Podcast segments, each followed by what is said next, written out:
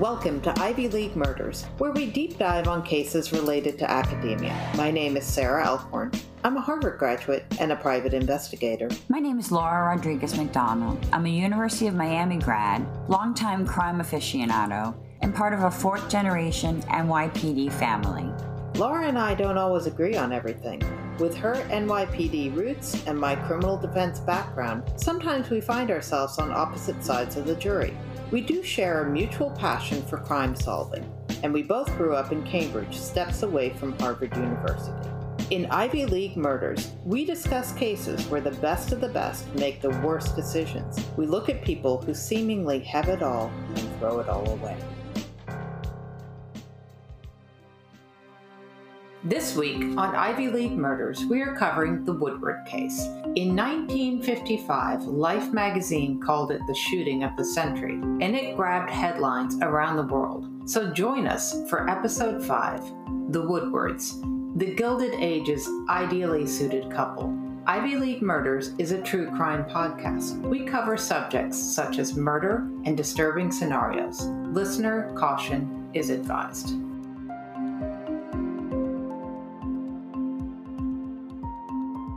Billy ducked.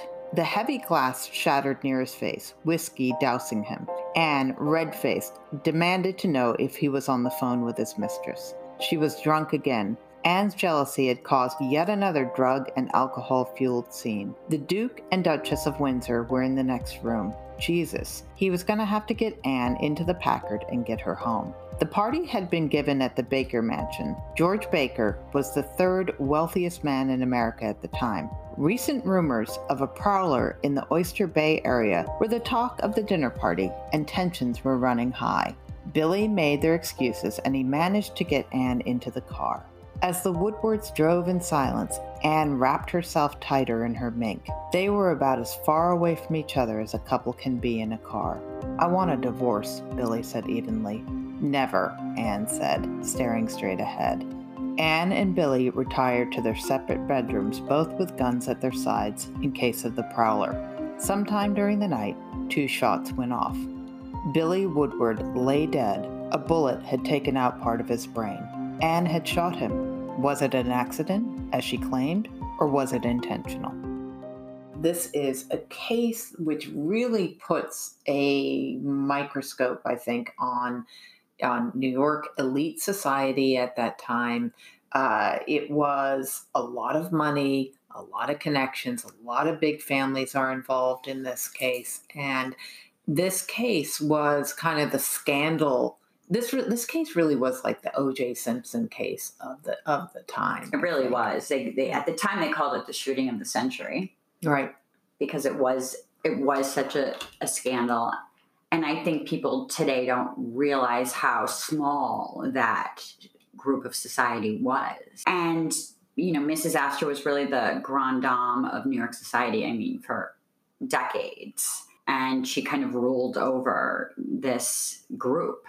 And, you know, it was said that there was only a select 400 who were the top of society. Mrs. Astor's 400. And, and we're talking about the 1% of the 1%. Right. We're not only talking tons of money, millions. I mean, eh, eh, right. Yeah. Uh, tons of money, incredible connections, Ivy League, obviously, very exclusive clubs in New York, and and quite a lifestyle, a real jet set international right. lifestyle. So in introducing the Woodwards, the Woodwards were part of this set. And the, you know, William William Woodward Sr. was a big banker in New York, basically owned the Hanover Bank or ran the Hanover mm-hmm. Bank. He was a horse breeder. And so what was the scandal though? The scandal was their darling son, their only son, fell in love with a showgirl. That was kind of like the New York gossip at the time yes. because people like Billy Woodward did not marry people like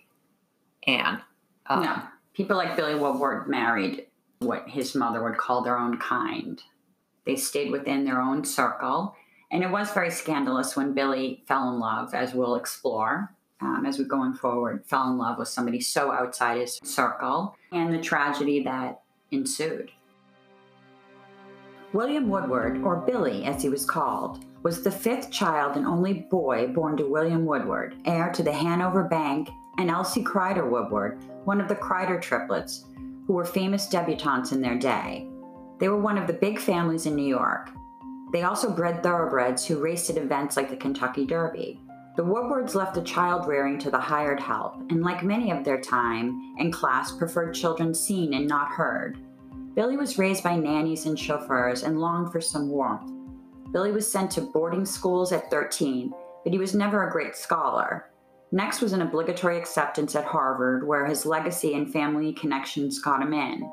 However, he lacked ambition and frequently skipped class at Harvard to drink with friends. His future was mapped out for him banking in New York high society.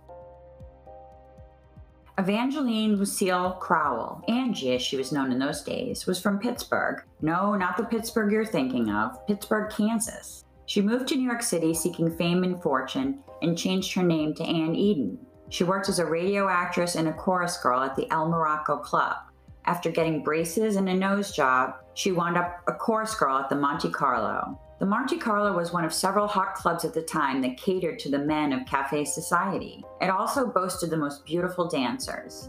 Anne, with her corn fed Midwestern good looks and her fantastic figure, attracted the attention of William Woodward Sr., a prominent banker. Anne, always the opportunist, hopped at the chance. It was rumored that they had a brief dalliance. Woodward introduced his gun shy son, Billy Jr., to Anne. It's speculative, but William Sr. may have thought Billy was effeminate and thought a woman like Anne being a sexpot would give Billy some experience. Billy was smitten. Anne was nothing like the debutantes and country club girls he had grown up around. Anne was different. Her blatant sexuality enthralled him, and she seduced him. With his relative lack of experience with women, Billy probably conflated lust for love. He was starved for affection. His father's interactions with him were to, quote, toughen him up by a shaming campaign. He received nothing but criticism. One time, when he was sick as a child, he approached his mother seeking comfort. Her response Be a dear and come back when you feel better. For all their wealth, Billy grew up in emotional poverty. He mistook Anne's sexuality for the warmth he so craved. He would discover that nothing could be further from the truth. In the beginning, he felt he couldn't live without Anne. He was determined to marry her, and his society mother was horrified. Like Mary Astor, Elsie Woodward was one of the grand dames of New York. She lay back on her chaise lounge. Her darling Billy couldn't be marrying this awful woman with her cheap fur and tawdry perfume. Ugh, a showgirl. Or worse, from what the private investigator had found out her Billy, her only son, Groton, Harvard, his career at Hanover Bank, heir to one of the largest fortunes in old money New York. Anne was pretty, Elsie would give her that. Oh God, what if she was already in the family way? Was that the rush to get married? Elsie would pay her off. She'd talk Billy out of it. What did this trollop know about their way of life? Imagine her at the Knickerbocker Club? No, this marriage would be a tragedy if it went forward. It wasn't only Elsie Woodward who disapproved. New York society at the time was codified. People like Billy simply didn't marry people like Anne. The gossip throughout the exclusive clubs in New York, such as the Stork Club, the 21, and the Colony Restaurant, was she's not the kind of girl a person like Billy Woodward marries. She's the kind of girl you set up in an apartment on the West Side for however long it lasts, and when it's over, as it certainly will be, you give her $10,000 and buy her something swell, and marry someone we've all heard of. This is a quote from Dominick Dunne's wonderful book, The Two Mrs. Grenvilles, a thinly veiled fictional account of the Woodwards. But Billy and Anne did get married, in a hasty ceremony attended only by Billy's father. Anne, in one of her many fatal missteps in her marriage, confessed to Billy that she and his father had briefly dated, although she insisted it was platonic. Billy was furious, and it set the tenor of Anne constantly seeking Billy's approval and not getting it. Anne, well aware of the lack of acceptance of her humble background, claimed she was an orphan, even though her father was still alive. While Billy went away to fight in World War II in 1943, Anne fought her own battle in New York. She transformed herself, partly thanks to Billy's money. She studied society swans and duplicated their dress and mannerisms. By the time Billy got back, he was met by the new Anne, poised in pearls and a Balenciaga dress. Laura had to tell me how to pronounce Balenciaga, by the way, and now I can. She was unrecognizable. Billy, aghast, said, If that's what I wanted, I would have married the real thing. Anne was crushed, but no less determined to climb the social ladder. I, I really look at Billy and Anne's marriage as kind of like a Greek tragedy, though, in many ways. It's like he was attracted to her because she was different, because she was super sexual, because she was, you know, that's what drew him to her. And, but you can see Anne's position too. She comes from super humble farmer beginnings. She's thrown into like this New York society, which, and nobody's accepted in that. So she does her best to fit in with that society. And so so it's kind of their marriage was kind of a tragedy anyway but i think she was very greedy and very um, very much a social climber. And i think it really turned billy off. He wasn't a super social guy and they were out socializing at all these new york clubs every night. And well i think he married her because she was different and then she became all the things that he had gone to her to escape. Right Right. So he had gone to her to escape this, you know, insulated society life or oh, with all these expectations. She represented kind of a freedom from that.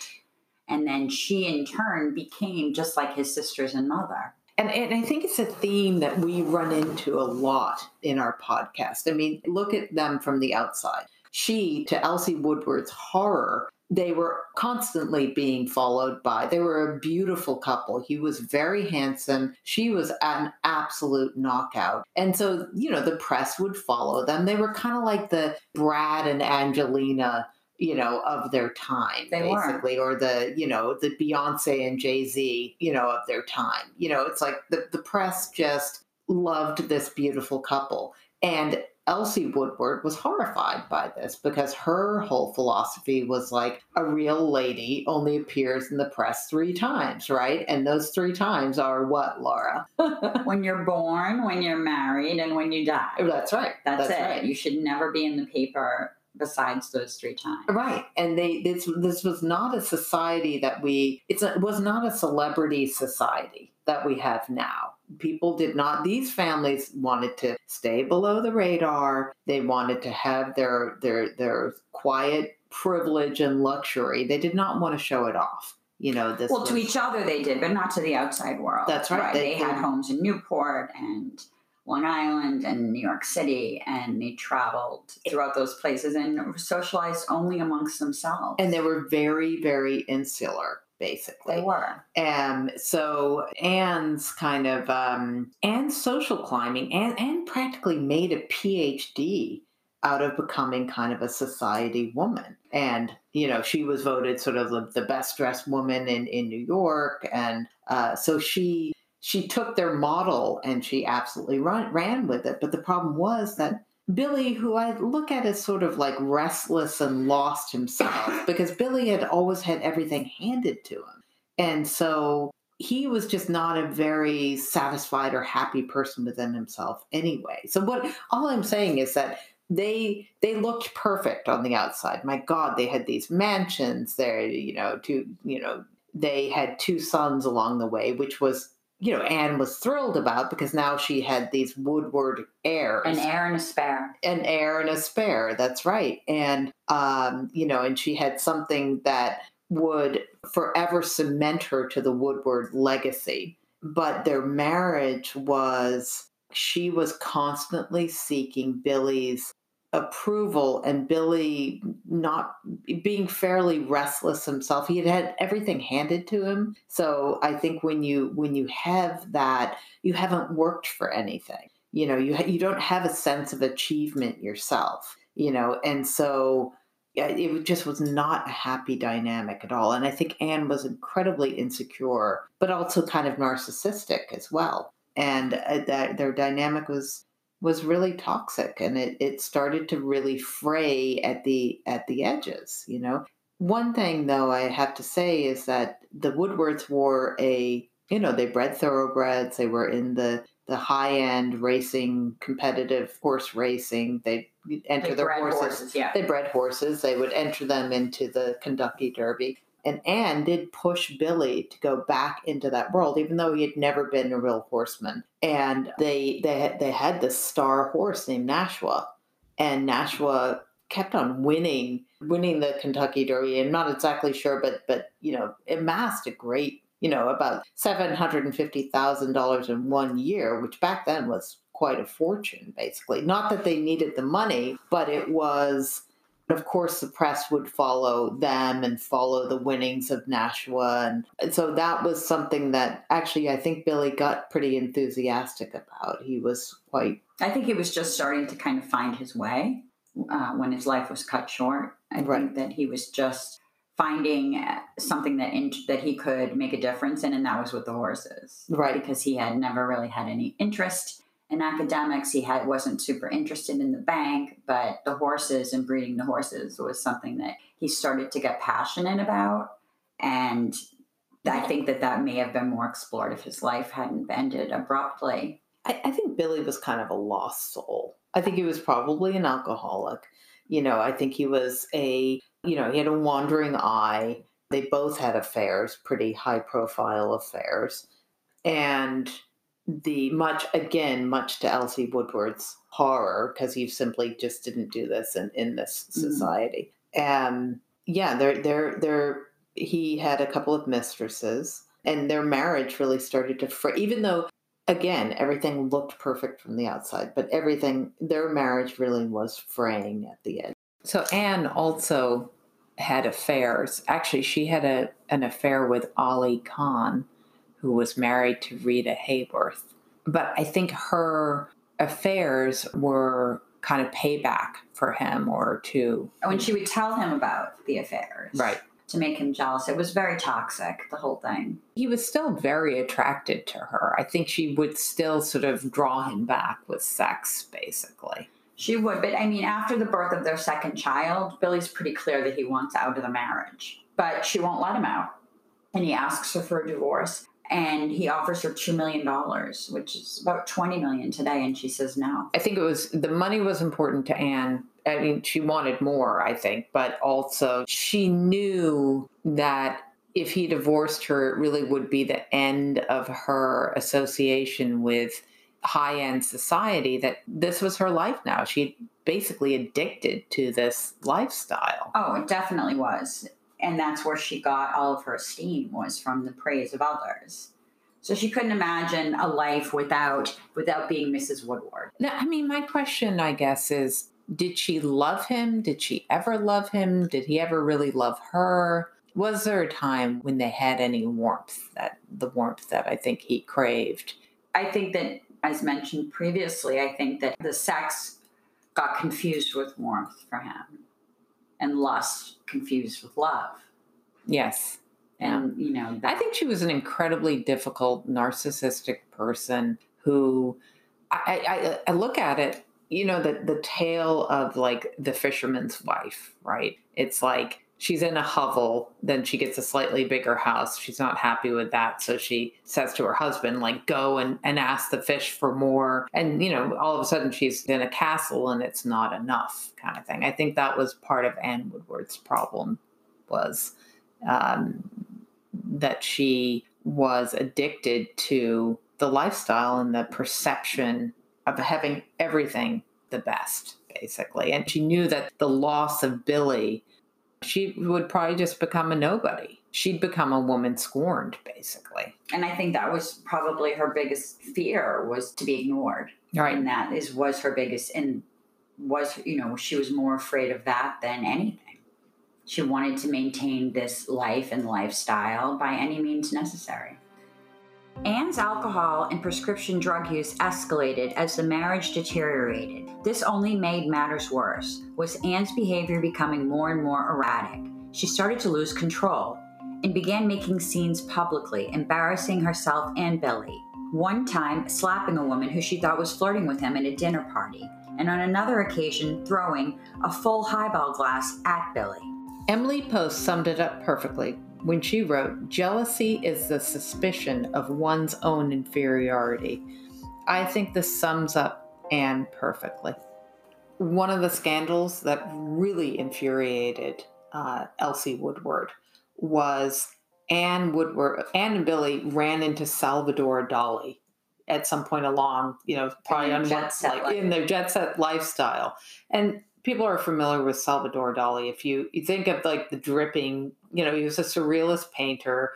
Um, think of the the, the dripping um, clocks, you know, Yeah, the, that's the, the melting clocks. Uh, and he was a total character. He was um, he was Spanish. He I think he they probably met him in Cadaqués, Spain. I bet you because uh, Salvador Dali had a house there, and Cadaqués was like the big society place to go to Mhm. uh, in in Spain. Um, I don't, I can't say that for sure, but I'm just speculating maybe. Um, but um, so so so Anne, I think kind of was enamored with the idea of like oh this famous artist and um, you know paint paint my portrait but who the hell you know asks as you said who the hell asks salvador dali to paint your portrait it's going to be weird right Yeah, it's good. he's I a- mean, it's a he's very he's a surrealist choice. painter Yeah, he's right not a portrait. He's not a portrait painter. right It was an odd choice, um, and it took him a year to complete the painting. right and And she commissioned it. They paid him to to to. They paid him for the painting, and no they didn't pay him for the painting oh, you're right. Um, no, he, they commissioned him to do it. He presented, and we'll, we'll post the picture of, of the portrait of Anne Woodward um, by Salvador Dali. Um, it, she, um, it's quite a quite an interesting portrait. I think it is. You can see she's sort of in this very stark landscape um, in a in a in a in a um, uh, in an evening gown um, and she looks very pretty, but there's a very like malevolent look on her face. I think if you look closely at the face in the portrait. Anyway, Anne was horrified. She did not like this portrait, um, and she uh, insisted that Billy not pay Not pay for Salvador. it. And he took them to court. and Salvador Dali sued them. And Billy wanted nothing to do with the scandal. He wanted to pay off Dali, be done with it, and Anne insisted, like, no, I'm not paying him for this. And this was in 1954. Uh, so uh, again, Elsie Woodward. It was yet another thing that Elsie Woodward was just horrified about. Yeah, they were in the paper. It was in the news that they were going to court with Dali, and they, you know, they lost in court, and they wound up having to pay. I just I just Dali. picture Dali. You know Dali's like crazy mustache. Like he used to wax his mustache so it was like this curly cues on both Mm. ends. I just picture him in like in court with Anne Woodward. It must have just been like such a scene, you know. And of course the press ate it up, you know. And uh, And I think Dali saw something in her that that you know scared her because in the painting she's alone, and then way way off in the distance you see like a little person right. kind of far away, and it kind of shows her isolation. her isolation, but also like I kind of think like her and then the little people Yeah. in the in the background. Yeah, know? Dali definitely saw something in Anne that she was not comfortable with. right. I mean, I find it to be a very beautiful portrait. Um, you know, It look closely. have- look closely at the face, though. The face is no, there's nothing kind about Right. that face. We'll it's po- we'll- beautiful. yeah, we'll post it, and Yeah. people can can judge for themselves. But it's it's pretty interesting that we have this painting to look at today as kind of a relic. The scandal with Dali was one of the last straws for Billy. What proved to be the final straw occurred when Billy flew to Kansas to pick up a small aircraft he had purchased. The aircraft happened to have been made in Pittsburgh. No, not that Pittsburgh, Pittsburgh, Kansas, where Anne or Angie had grown up. Digging around, Billy discovered that her father was very much alive and was driving a trolley. In a rage, Billy went back to Anne and demanded a divorce based on her deception about her background. As slightly Billy threatened to expose Anne's true background, this would have been intolerable to the ever socially conscious Anne. To add to the tension, a prowler had been breaking into houses in Oyster Bay, where the Woodwards lived. Oyster Bay is an upscale hamlet of Long Island. The Woodwards were neighbors of the Roosevelt's summer White House called Sagamore Hill. There was evidence of someone breaking in and looting liquor, food, and bullets. There was a prowler in the area who most likely had a gun. The pool cabana at the Woodwards had been broken into. On October 30th, Anne and Billy drove to the Baker's house to attend a dinner party with the Duke and Duchess of Windsor. Much of the dinner chatter was about the prowler. Anne, who had proudly posed with a picture of a 10 foot Bengal tiger she had shot, was no stranger to guns. In fact, Billy had given her a gun inscribed with his name. It's not a stretch to think that some of the dinner chatter was about home protection and what to do about the prowler. At this point, Anne barely ate anything and subsisted on a diet of pills and alcohol. Her jealousy became inflamed at the party. People speculated that Billy received a call from his mistress. Anne caused a scene. And ashamed, Billy trundled Anne into his Packard. I want a divorce, you can picture him saying on the tense ride home. Anne and Billy arrived home and retired to their own respective bedrooms. With their tempers barely on simmer and the specter of a prowler on their minds, both Woodwards went to bed with loaded guns. The kids were tucked away on the third floor with their nanny. An hour or two later, shots rang out. Anne had shot Billy and claimed she thought he was a prowler. Anne didn't call the police right away. Instead, she called Sol Rosenblatt. Sol was the attorney for the privileged and basically a fixer for the famous and wealthy. Better call Saul. He told Anne to gather up her jewelry and take it to the hospital. A strange priority for a grieving widow. When the police arrived, they found Billy Woodward naked and supine with half his head blown off. He was lying in the small hallway that separated the Woodwards' bedrooms. The police tried to question Anne, but she was too hysterical. They were taken aback to learn that a nurse had been called in to sedate Anne. Anne was transported to the exclusive doctor's hospital in Manhattan. She wouldn't talk to the police for days. When the phone rang way too early for any civilized person to call, Elsie was filled with dread. Her darling Billy, her only son, was dead. When Elsie found out that Anne was the one who had shot Billy, one would think, given Elsie's hatred for Anne, that she would want her thrown to the dogs. Instead, Elsie called newspaper owners and politicians from Oyster Bay to New York. Her first thought was how to keep the Woodward family name in the clear. In her own way, Elsie was trying to save the Woodward boys from the shame of having a mother marked as a murderess. So, given Elsie's feelings about Anne, she did not like Anne, but she circles the wagons majorly. She calls people from the newspaper, she calls people in power, she, she calls anybody that she can to to shut down this story. She calls basically. the guests from the party to right. make sure that everybody's story's in line. That's so right. that nobody says anything negative about them. And I think Anne was probably as surprised as anybody that Elsie does this because I'm sure she thought she was going to just get thrown under the bus, basically. So Anne is directly after the murder, Anne is in the hospital and she doesn't talk to the police for several days. Meanwhile, Elsie's running around and kind of shutting the story down and massaging the story and the investigation right. to meet a certain narrative. But once the police do talk to Anne, what does Anne tell them?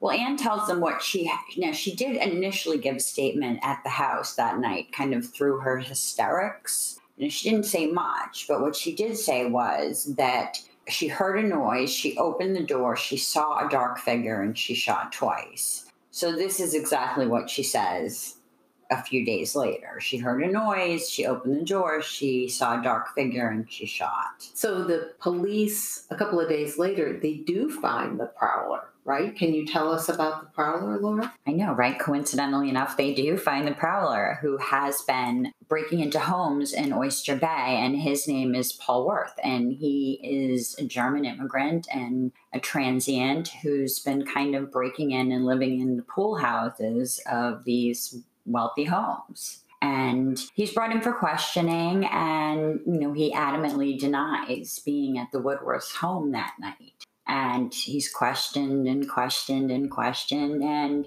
eventually his story changes. And you know and there's a lot of speculation as to why his story changes. Perhaps money exchanged hands because he really had no he wa- he wasn't being questioned for the murder. And if he admitted to breaking into the Woodworth's home that night and backed up Anne's story, that kind of got Anne off the hook. Well, do we think that maybe Elsie Woodward got to Paul Wirths and, and paid him off.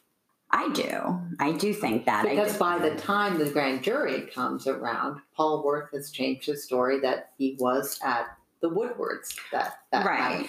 And that lends credence to Ann Woodward's story that there was a, a prowler there that right and not to jump ahead but exactly i mean he you know he, his story goes from not being there at all to he eventually says that he's in the process of breaking into the home he hears a gunshot and he retreats and this backs Ann's story up because she, you know, basically hears him breaking into the house. That's the noise she hears. She shoots Billy. That's the gunshot. And then Paul Wirths retreats.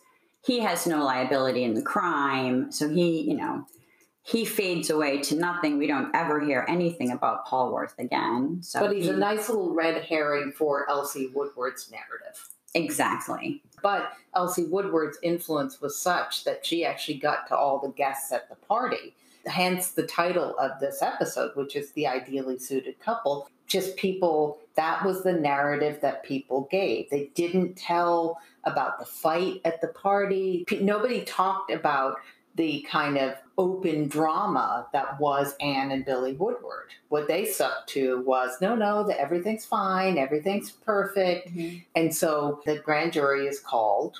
And the grand jury is basically a sham. It's just for show, really. Yeah, I mean, it almost became a social event. I mean, the grand jury occurred a month after the shooting and I mean, the hallway was full of all the guests from the party. So, you know, and onlookers who wanted to look at the spectacle. And Paul Wirths came and, you know, admitted that he had broken into the house that night, which many were very skeptical of. And then Ann came looking as if she had aged 20 years in a month and gave a very emotional testimony, repeating the same story she had given before. And the jury was out less than half an hour and it was declared an accident. So and it was a done deal. That was it. Right. And to, to protect the Woodward name. And Ann gets off, essentially. Yes, well, Ann gets off with conditions, you know, conditions to Elsie.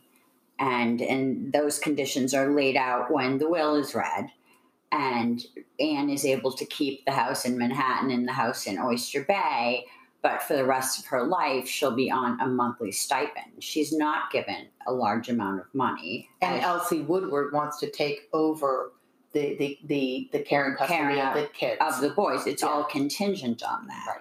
Had she divorced Billy, Ann would would have been given an enormous, you know, mil, you know, twenty million dollars and she would have had now she's on a monthly stipend it's all conditioned on her behaving you know in accordance with elsie's wishes. Right. So she's now really under elsie's thumb for the rest of her life. Right.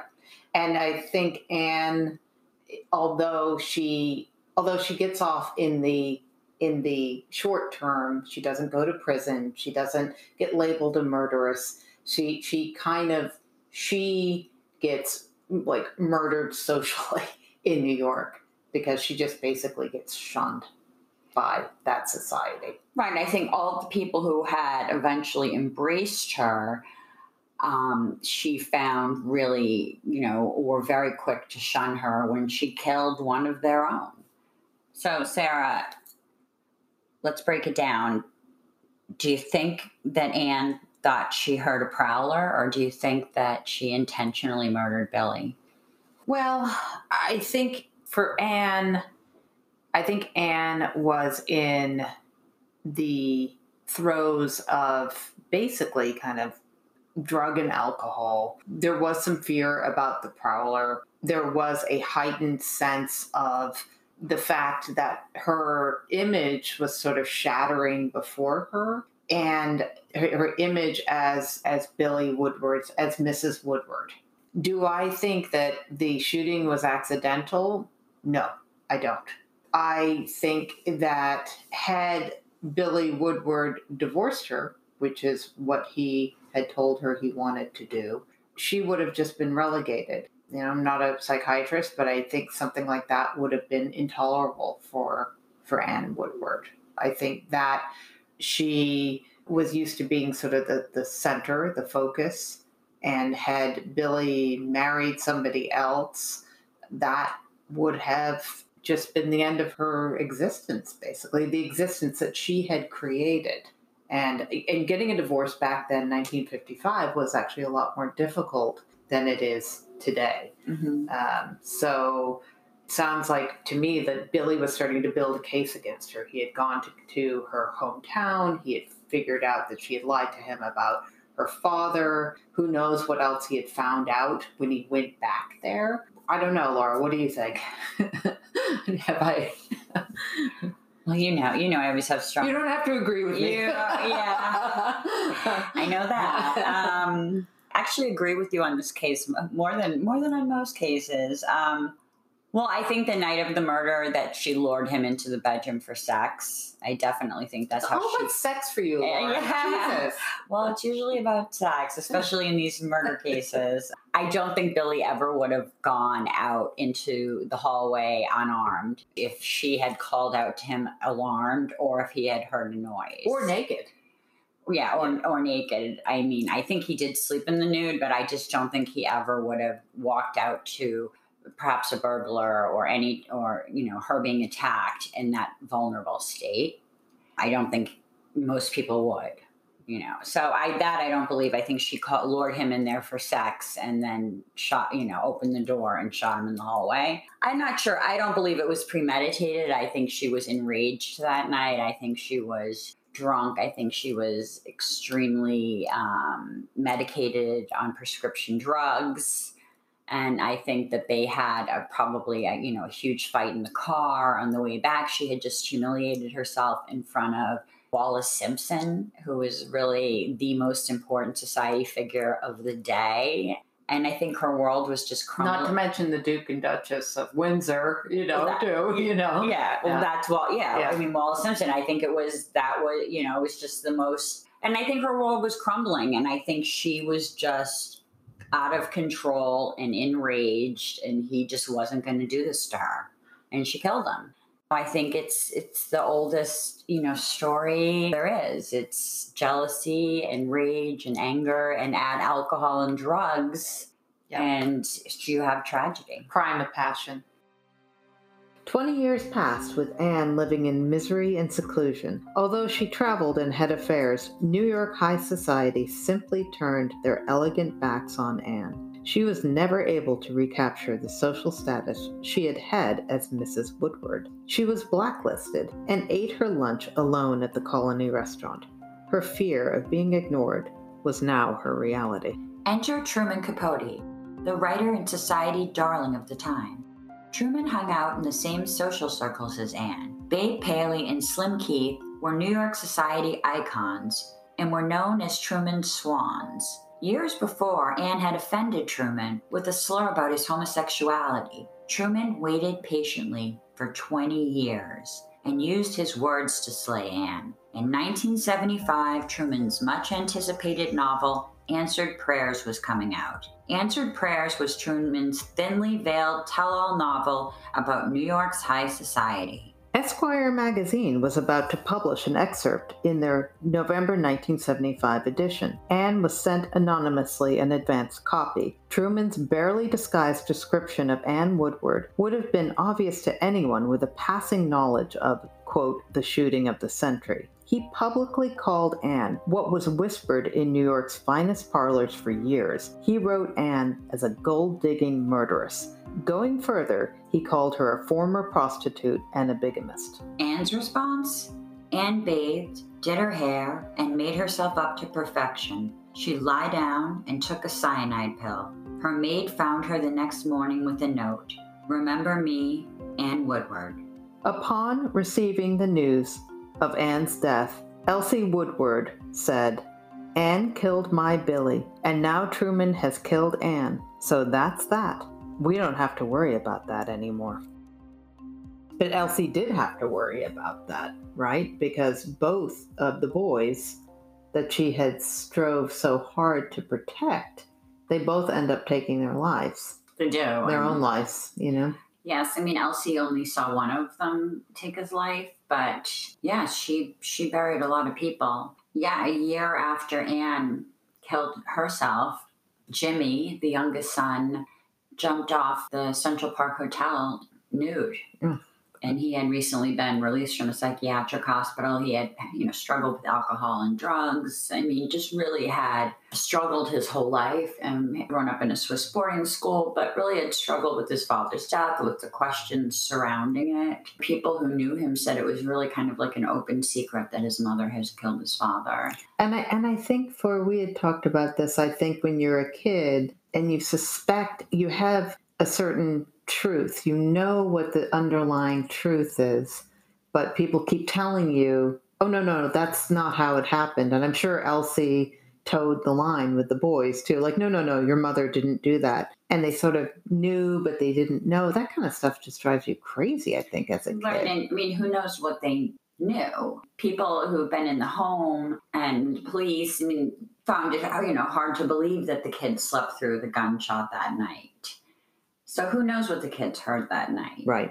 I mean, But they did witness the fights. They did witness. right. I don't think Ann was a great mother. I don't think, you know, I think she was one of these sort of narcissistic mothers. She And- was very cold. right. And then after the murder, she really retreated very much into herself. And they were left to be brought up in boarding schools. And William Jr., or Woody as he was called, I think people thought he had escaped the family curse. And he married somebody he met in boarding school and he had a child and he ran for city council in New York. And he did a lot of things that showed he was kind of moving past this. But, you know, unfortunately, it wasn't enough. And after a bad divorce and really struggling with depression, he was living basically as a recluse. And in uh, May of 99, uh, he jumped off his building on the Upper East Side and killed himself. So. Mm. This story really has such a tragic ending, and They remind me a little bit of the Kennedys, I have to say. There's that very influential, influential, affluent, just this whole